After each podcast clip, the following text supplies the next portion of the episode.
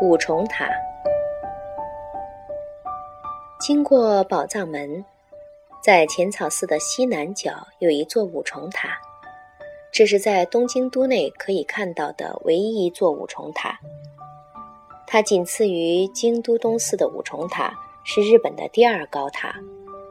旧塔于清安元年，也就是一六四八年建成。一九二三年关东大地震时倒塌，一九四五年时东京大空袭又被烧毁。新塔于一九七三年重建，是以钢筋混凝土建造，铝合金瓦顶，基坛高约五米，塔字体高约四十八米。基坛内部有收纳供养灵位牌的灵牌殿，塔的最上层安放着从斯里兰卡传来的舍利子。现在塔的本堂位于西侧。重建以前，本堂在东侧。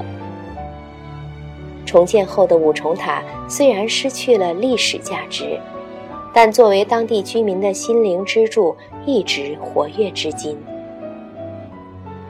直通寺院的内侧门左右是守护佛教的一对人王像，守护神一个横眉竖目紧闭双唇威武强壮另一个威猛雄伟叱咤险恶。